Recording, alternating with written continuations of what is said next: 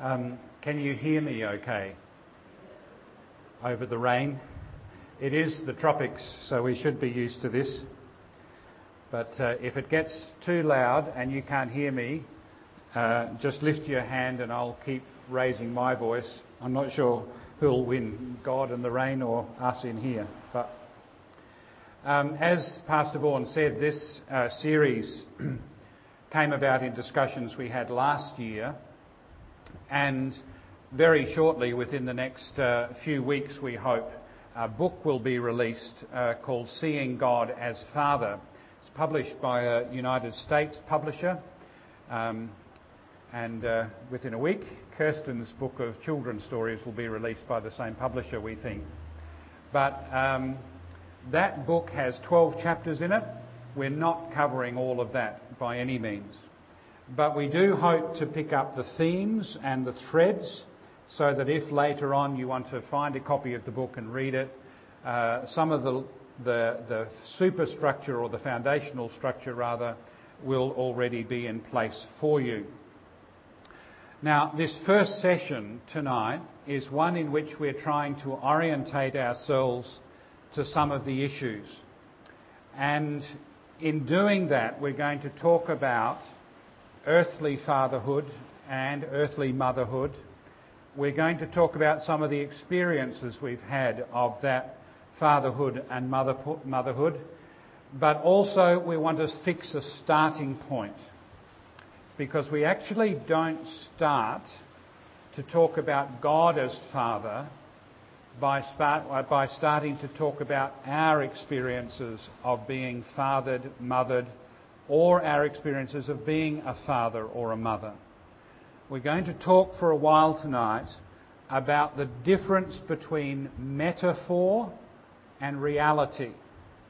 So I want you to bear with us tonight. You might think, I'm not sure what practical benefit some of this material might be to me, but in fact what we're doing tonight is absolutely essential, as also what we'll be doing next week when we talk about the Father in relationship to the Son and the Spirit. Because we can't really talk about coming to know God as Father if we just start on our understanding of fatherhood and work up from that. So bear with me tonight if something seems a little bit strange, or I'm asking you to think about ways, or to think in ways that are new to you. I hope it will make sense as we go through, and I certainly hope it will make sense as we come to the end of the series. Now, the first thing to say in setting this starting point is this: we all have a father. You may have never met your father. There are many people in the world who do not know who their father is. But we all have a father, and the father we have has made a profound impact upon our lives, for better or for worse. If we've had a father who's abandoned us, then that will have a profound impact on all manner of relationships. That early childhood psychology into adolescent development is very, very intensely focused on father-mother-child relationships. And so for better or for worse, every father is going to have a very strong impact on our experience growing up, and also, therefore, on what it means for us to be a father. How many of you have said to yourself, those of you who are fathers or mothers, how many of you said to yourself at some point, I'm not going to repeat the same mistakes that my dad did? And how many of you have looked in the mirror one day and you thought, oh my goodness, I'm just like my dad? And how many of you have become horrified because you've turned into the very thing you swore to yourself would never become? So fatherhood and motherhood, for better or for worse, makes an incredible impact upon us. Sometimes our fathers have been absent. Sometimes they've been overly present. Sometimes they have been weak-willed. Sometimes they have been too strong-willed. Sometimes they have been severe in their discipline. Sometimes they have had no discipline at all. Sometimes they've been domineering, not just towards us, but towards our mothers or other members of our extended family. All of those things, absent fathers, over-present fathers, domineering fathers, even good fathers, make an impact upon the way we come to think about fatherhood. So, for example, when I've mentioned to people that I was doing a book on the fatherhood of God, a number of people said to me things like this: well, I hope you're going to explain that he's not like the father I had. Or someone said to me, if God's like my father, I don't want anything to do with him. Or someone said to me, it would be actually better if I called God mother, because I had a closer relationship with my mother than my father. Now, this impact of fatherhood, the goodness of it or the badness of it, and our response to that fatherhood, that stays with us all the way through our lives. I don't know here if any of you, we don't have any of the Peace College students with us, but all of us here are adults. But if you're an adult child of an alcoholic father, there'll be certain characteristics that attach themselves to the way in which you relate to people, the way in which you relate to authority, the way in which you present yourself in public, and the fears that lurk deep within your heart. There will be certain things that will be common amongst this whole group, even though the father that we had in each instance is different. Or to put the thing in a different way, using a different example. A few years ago, I was sitting with a man who was approaching 90. He had probably a troublesome relationship with his father, but in terms of his life and his ministry, very thoughtful, very articulate, very well-read man. He thought probably that he had come to grips with all of those things during the course of his adult life. Now, it turns out that as he was coming towards the end of his own life, and I was visiting him in hospital, he was having a series of very vivid dreams about his father and about his relationship with his father. And as we talked about some of the things which he was experiencing, it became very clear that these dreams were still the outworking of the troubled relationship that he'd had with his father when he was a boy growing up. The things that we're speaking about affect us all. And for that reason, as we come to this topic, coming to know your father, I don't want us to stay just in the realms of biblical or theological discussion. I think at various points as we go through, you'll find things being stirred in your own heart. And as that happens, it's very good for you to acknowledge that. And it's very good for that to come to the surface. And it's very good not for us or me to deal with it, but it's very good for the Holy Spirit to deal with it under the sound of his gospel. This person you'll recognise perhaps. He is, of course, Sigmund Freud. And if any of you know anything about psychoanalytic theory, which Sigmund Freud pioneered together with his friend Carl Jung, Gustav Jung, Freud saw nearly all of our issues to do with the triangle of relationship between father, mother and child. And he saw in each of those points of the triangle issues being worked out from within our own psychological or psychiatric makeup. He talked about us having ids, egos and superegos. You don't need to worry about that because I don't actually agree with much of what he said. But he said this: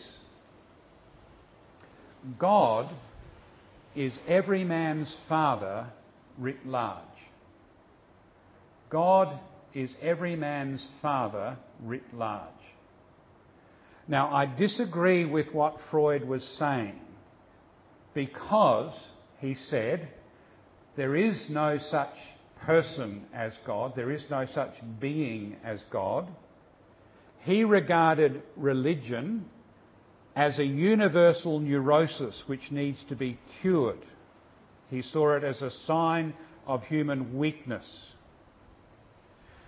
But what he was saying is still true, in that what we learn from our earthly fathers and mothers, we project on to God.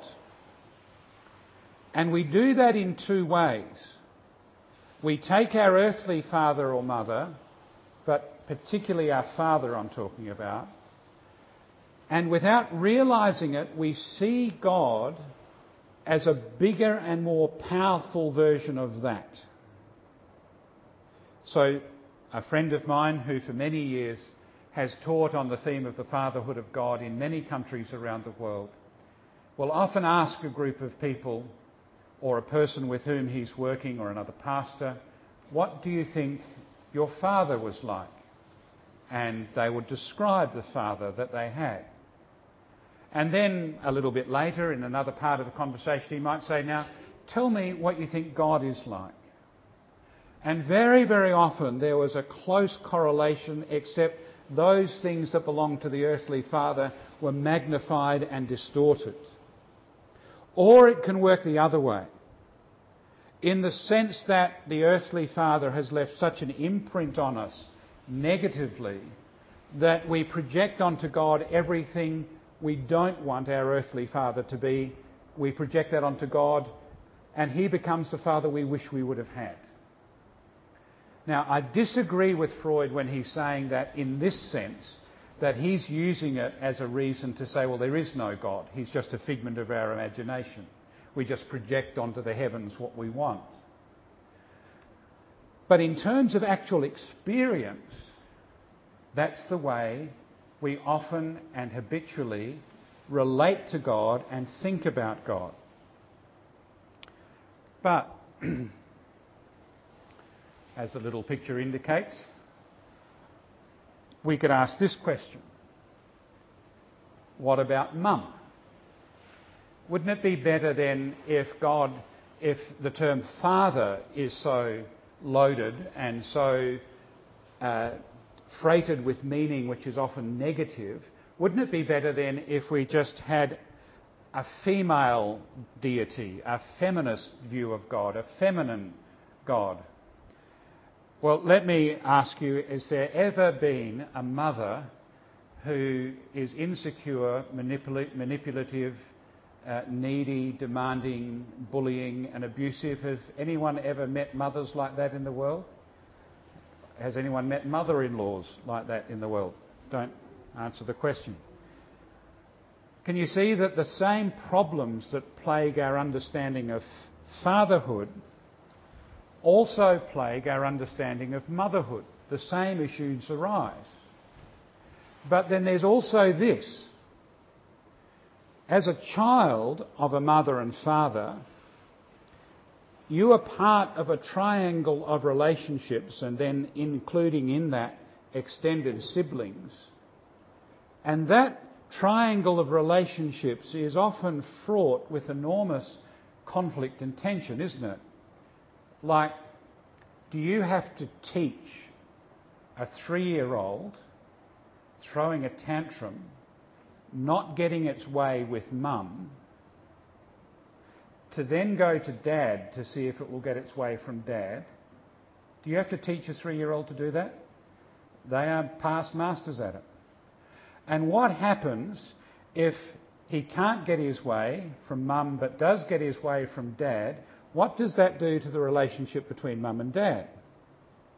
And what happens if that becomes an habituated thing, where one is always the leader of the opposition saying no, and one is the government leading up to election wanting to give out money and saying yes? Can you start to see that dynamic relationship of father and mother and child or children becomes now an area of intense competition. So, have you ever seen any siblings fight over attention of their mother or father? Have you ever seen any sibling rivalry over who gets the most affection? Have you ever seen kids fight about whether mum or dad divided the birthday cake exactly equally? Do all of those things ring bells, or is my family different from yours? So what we're facing here is that if we set the starting point from a horizontal view of mothers and fathers and our relationship to mothers and fathers and their relationship to us, we're always going to be in strife then when we try and talk about God as Father. We're going to bring into that picture so much stuff that doesn't belong to God as He truly is. So as we come to know God as our Father, in one way, you have to forget everything you've known about your own earthly father or mother, because God is not like them. God is not like them. That's what we're going to be talking about for the next little while. So if the earthly horizontal relationships aren't our starting point, what is our starting point? And the starting point is this: we are not self-defining creatures. We don't define who we are, where we've come from, what our identity is, what we're created for. That is all given to us. Now, one of my very best friends had that painted on the mirror in their bathroom. Just so that when they looked in the mirror, they'd have this reminder written up there: we are not self-defining creatures. And one of her relatives came along who didn't believe that statement and picked up a piece of lipstick and wrote underneath it, "Oh yes, we are," because the world thinks that it's a self-defining entity. We re-image ourselves. We define ourselves according to our own tastes and predilections. But biblically speaking, we are not self-defining creatures. We are defined from above.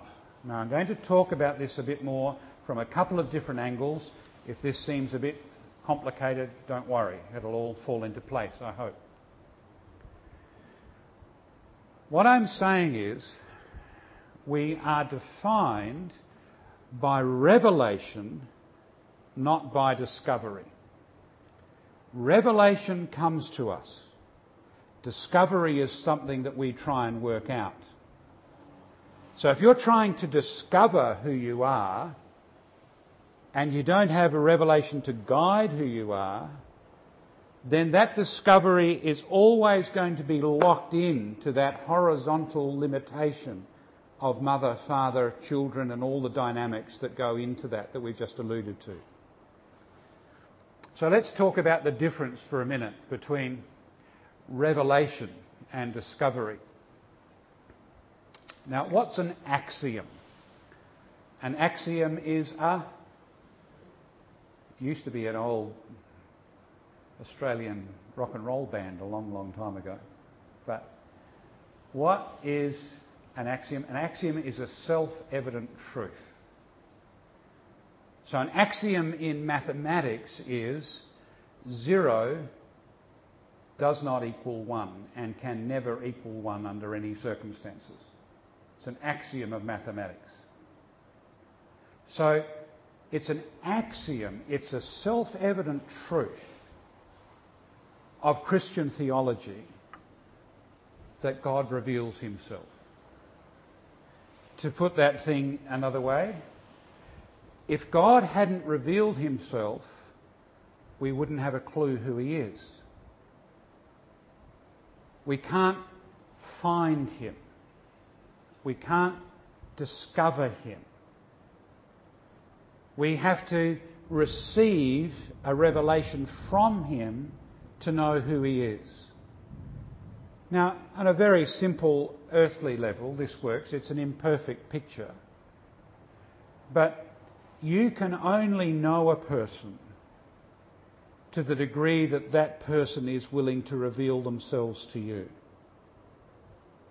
You can discover things about the person if you read on Wikipedia or look on some old high school yearbook or something. But to actually be in relationship to that person and for that person to open up their heart to you, things come to you as that person reveals themselves to you, which you could never come out simply by trying to nibble around the edges and discover it. Can you see? Now, in a much purer and cleaner sense, God reveals himself. And that's not the same as us discovering God. Revelation comes from above. It begins with God. Discovery is something that begins with us. And it depends on the depth of our application and the level of intellect and will that we have to find something out. But there are various reasons that God has to reveal himself to us, and various reasons why we cannot seek him and find him by discovery. Now, this is a little bit edgy, particularly for us who've come through our Western educational systems, who believe in investigative learning, that you can learn anything if you just put your mind to it. We don't like the fact that there are things that you can't know unless God shows you. We want to be able to learn everything there is. To be honest, we want to be as God. That was the first temptation that came to our parents, our first parents. So revelation is not the same as discovery. And this is why. Discovery of God, if we're going to try and discover God as he is, with our intellect and our searching and our will and our application and our commitment, it's not possible, because he is God. And as Paul alludes to in Romans chapter 11, verse 33, oh, the depths and the riches, the unsearchable wisdom. Psalm 97 says, clouds and thick darkness surround him. He lives in impenetrable and unapproachable light. God is God. He's not one of us that we can just understand like we might understand something else in the creation. He's not part of this creation. But then there's another problem, more serious problem. And that is that because of the effects of sin on the human race, we are like a line of people walking around with blindfolds. And we don't know who God is. We don't know who we are because we don't know who God is. We don't know how to find God. We don't know. It says in Romans, very confronting, no one searches for God, not one. Professing to be wise, our foolish heart was darkened. We have lost the knowledge of God in our human sinfulness, so that we have pictures of God, images of God, thoughts about God, opinions about God, but none of it is God as he is. And try as we might, we can't take that blindfold off. That's the whole purpose of the gospel, of revelation. As God said to the Apostle Paul when he commissioned him for his work, to open the eyes of the blind. It's no accident that images of deafness and blindness are used to describe us all the way through the Old and New Testament. We've become deaf to God's word. We've become blind to his glory. So by searching, we cannot find him. We cannot find out who he is. One of, where is it in Proverbs? I can't exactly remember the reference. It's in one of the Psalms. He says, his waves are like footprints on the waves. No, you can't see where someone stepped on the waves. You can't follow his tracks. God is God, and we're not. And so discovery of God as he is not possible. So we, Christian people, live from above, not from below. I've just put a few references here, and these are all, this PowerPoint slide's up on the website. If you want to look at it, you can print it out, you can look up the references later. Who is like me? Who is like me? Says God. Look around. Look at this whole creation. Is there anything in this world that is like me? God says in Isaiah 44. The answer is no. Nothing. Nothing that you see is like me. I am completely different from anything you've ever seen or known and experienced. I'm completely different from anything you might have imagined.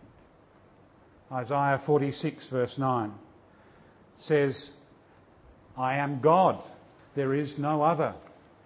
I am God, there is none like me.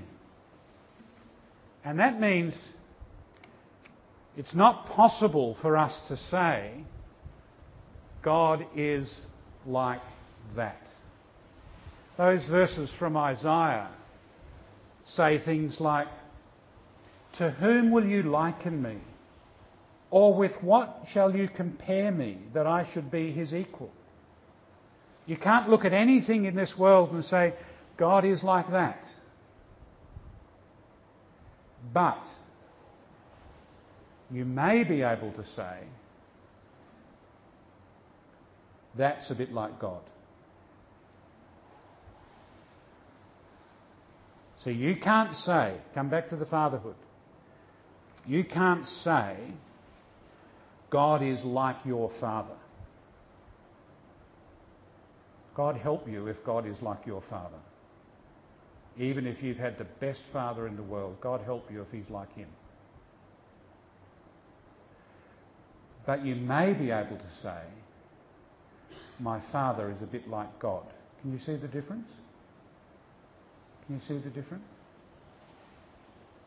Take another example which Paul uses in Ephesians chapter 5. He doesn't say Christ's relationship with the church is like marriage.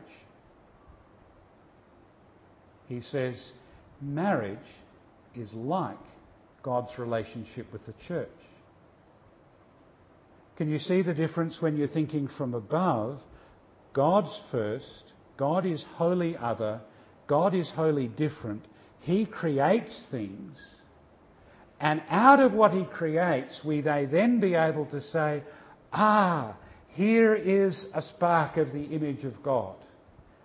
But you can't discover God from that and go back that way. You have to have the revelation from above. Does that come through to you? Now, as I said, I fired a bit of a warning shot at the beginning.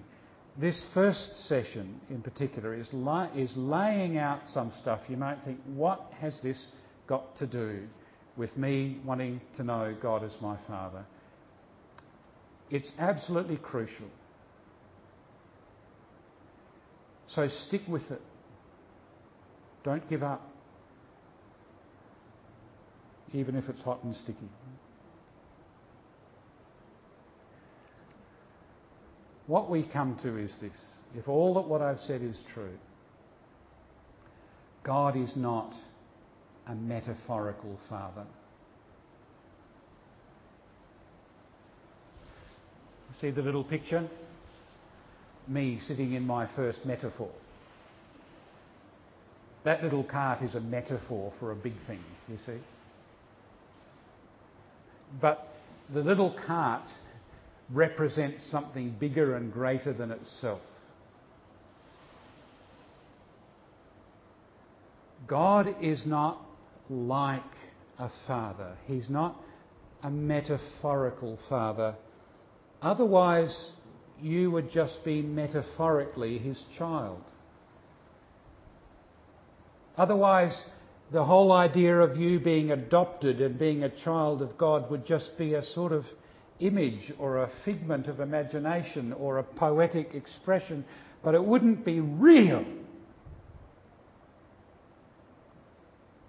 So God is not a metaphorical father. He is Father. He really is Father. He's been Father eternally. He didn't become Father when Jesus was born of Mary, because ever before that he was the Father of the eternal Son of God. He's created out of his own fatherhood. He's always been truly and fully and completely Father. And so the Son, the eternal Son, is the Son of the Father. And the eternal Spirit is the Spirit of the Father. And so that means we may be like him, but he's not like us. He's made us in his image. Now let's think about that just for a minute. The idea of a good original and a good copy.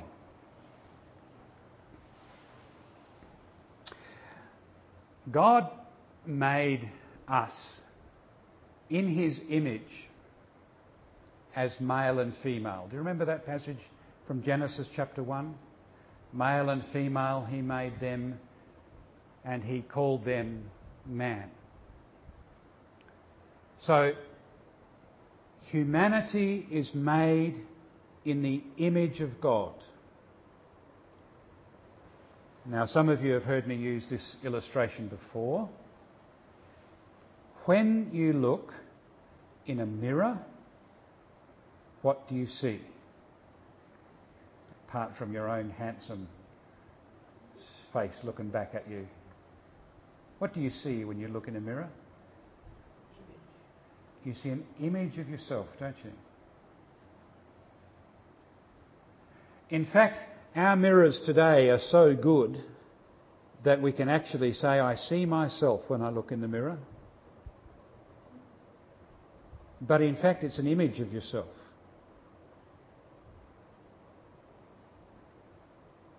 That image doesn't have an independent existence. It can't step out of the mirror and look at itself because it's an image. Yes? So we are made in the image of God. We are made to reflect God, to be like God, but we can't step out of the mirror and say, well, we'll stand on the other side and we'll damn well be God. Well, we tried that. And that's where all our problems come from. Because the serpent said, you will be as God. You will be in control. You will be a self-defining creature now.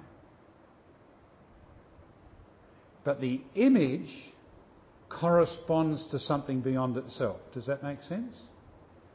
The image is not a thing that exists for itself, by itself. It cannot exist for itself, by itself. It has to correspond to the thing which is greater than it. And we've been made in the image of God. So we've been made to correspond, to correlate to God at every point. And he's made us both male and female. Now that tells us something. It tells us that in God there are things that are best expressed by us being male. And there are other things that are best expressed by us being female. So God does things which in our terms belong to femaleness, like he brings things to birth through his Spirit. He's in labour pains by his Spirit. That's normally not a male disease, is it? Labour pains. God made us male and female so that male and female together, in the fullness of all our relationships, we'd be able to reflect the richness and diversity and beauty and dynamism and love and mutuality that there is in God. Is that okay? So that means when you're thinking about God as Father, that's why I said before, don't think about him like your dad, because he's not a male. God is not an old fellow with a big long beard. He's not male, nor is he female. He is God. And he's made us in his image, and so his fatherhood is best understood when we see how the diversity of what he's created reflects the fullness of who he is. Both maleness and femaleness reflect his fatherhood. Now we're covering a lot of ground, and we're nearly at the end, and we'll allow a bit of time for some stillness and reflection. But what we've got there is good original and good copy. What we have now is this. We've still got a good original, but we've got a corrupted copy. So that as we listen to the voice of the serpent as a whole humanity, that entrance of sin into our relationships has distorted everything. It's distorted and twisted maleness and femaleness.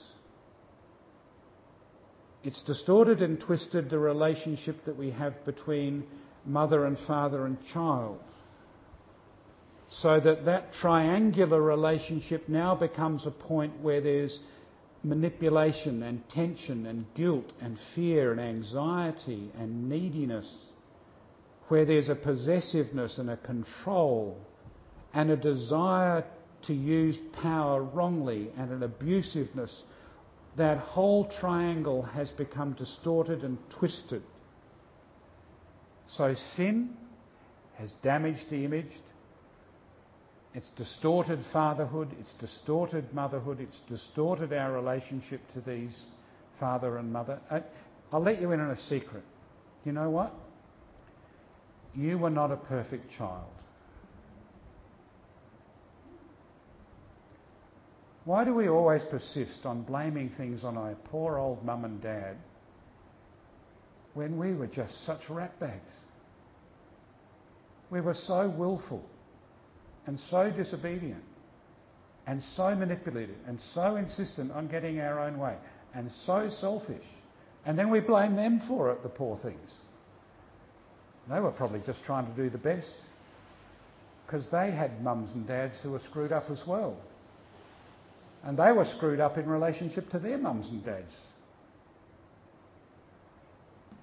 But that whole dynamic of mother, father, child, and the pure, clear, crystalline reflection of the image, that's all been twisted. So that's why you can't come to know the Father by looking at your own dad. And why you can't say, God is like my father. and why you would never want to say God is like your father. Because the very best of our fathers is still a part of this sinful, broken, fallen humanity. Would that be true? And so what we're talking about as we come into this series is that fatherhood is redeemed from above. We come to know God the Father from above, not from below. We don't discover him. We don't look at what's happened in our childhood and try and work that out backwards onto him. Nor do we try and see what's happened in our upbringing and compensate for it by trying to put it onto him.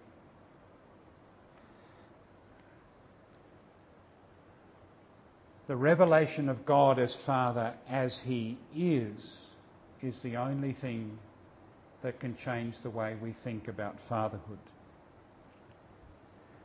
See, I've met people, like I alluded to before, who said, my father was such an abusive, violent, alcoholic beast. I would prefer to call God mother. Well, that's not actually going to get us very far. Because it means that we simply enshrine another set of behaviours that are equally twisted on the opposite side. Nor can we say, well, I'll just talk about him as parent, our parent who art in heaven. Because God has not revealed himself to be parent, he's revealed himself to be father.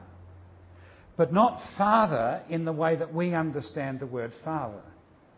It's father in the way he really is. It's father in the way he's been father from all eternity. It's father in the way he's the father of the Son. It's father in the way in which the Spirit comes to show us the fullness of the Father. It's father who's not like any father you've ever met. It's father whom at the very, very best your earthly father may bear some semblance of the image of, but you can't work from him back upwards. Now, what we've done tonight then is really try and draw a line through anything that's trying to arise from us as a process of discovery about God. We've also tried to drive a line through that experience of our earthly fathers and mothers which says, well, if God's like a father, I don't want anything to do with him. And I can understand that. I've lived too long and I've seen too many people and I've had my own father myself, you know. And I just know you don't want God to be like your father. But what we're talking about is not analogy. We're not talking about an image or a word picture or a metaphor. We're actually talking about the way God is. And it's that which transforms, what a word, transforms the way we think about earthly fathers. Now, let me tell you a true story of a young man who was a very angry and resentful young fellow because his own dad was an alcoholic who, when he had too much to drink, would lay into him and the other kids with a belt. And very often he would use the buckle side out. As that young fellow grew up, he came to know something of God, and he realised in a great cleansing act of forgiveness that God was not like his father. And that cleansing act of forgiveness cleansed the way he thought about his own father. And when his father was very ill, for the first time in his life, he could genuinely sit with his father and say, I love you. And when that cleansing forgiveness came to him, do you know what he did? He went to his father and he said, please forgive me for being such a problem child.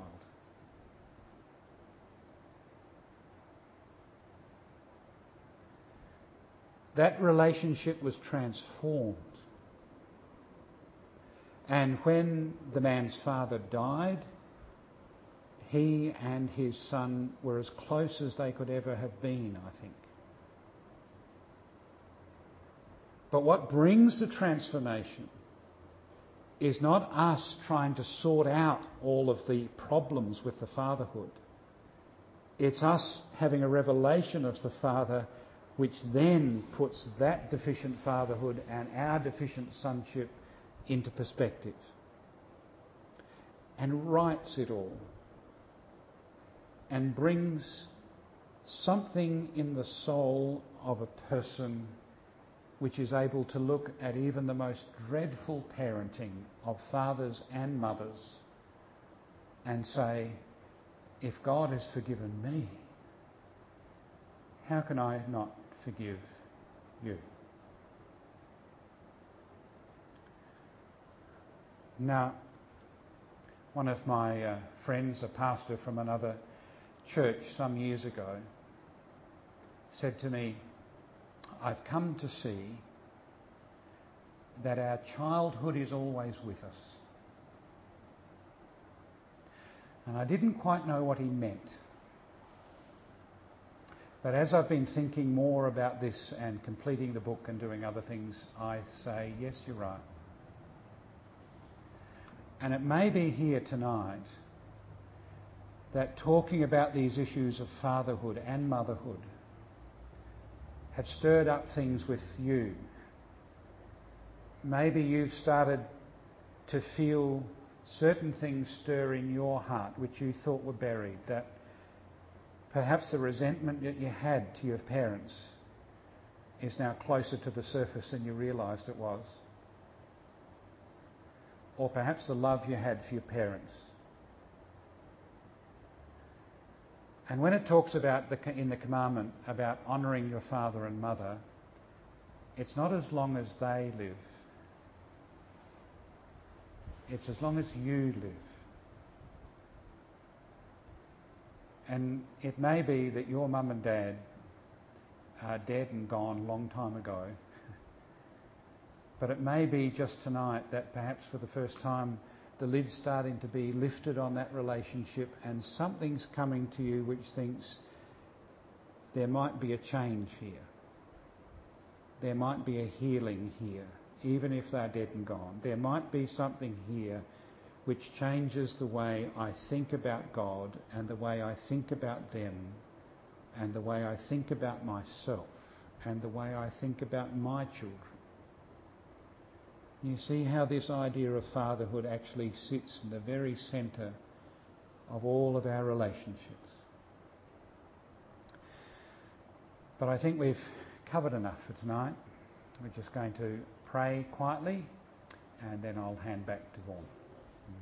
Let's pray.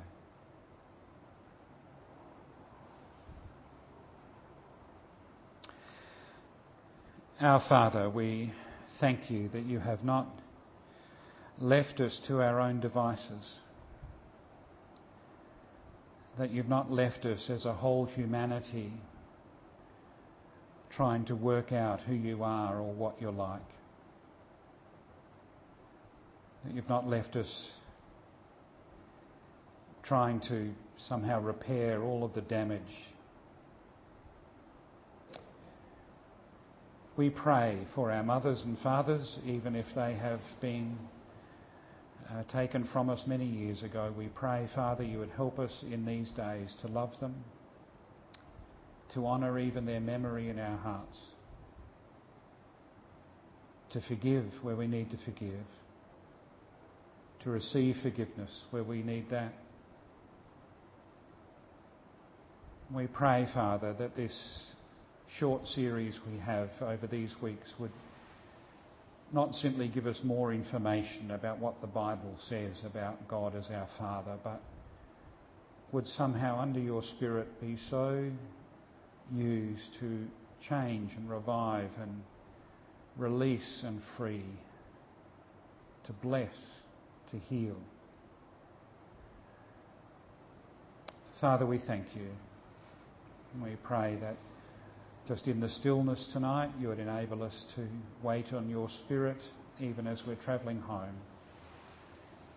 And over these weeks, bring to mind things that we just need to know, and bring to mind, Father, where we need just to be taught within our own souls.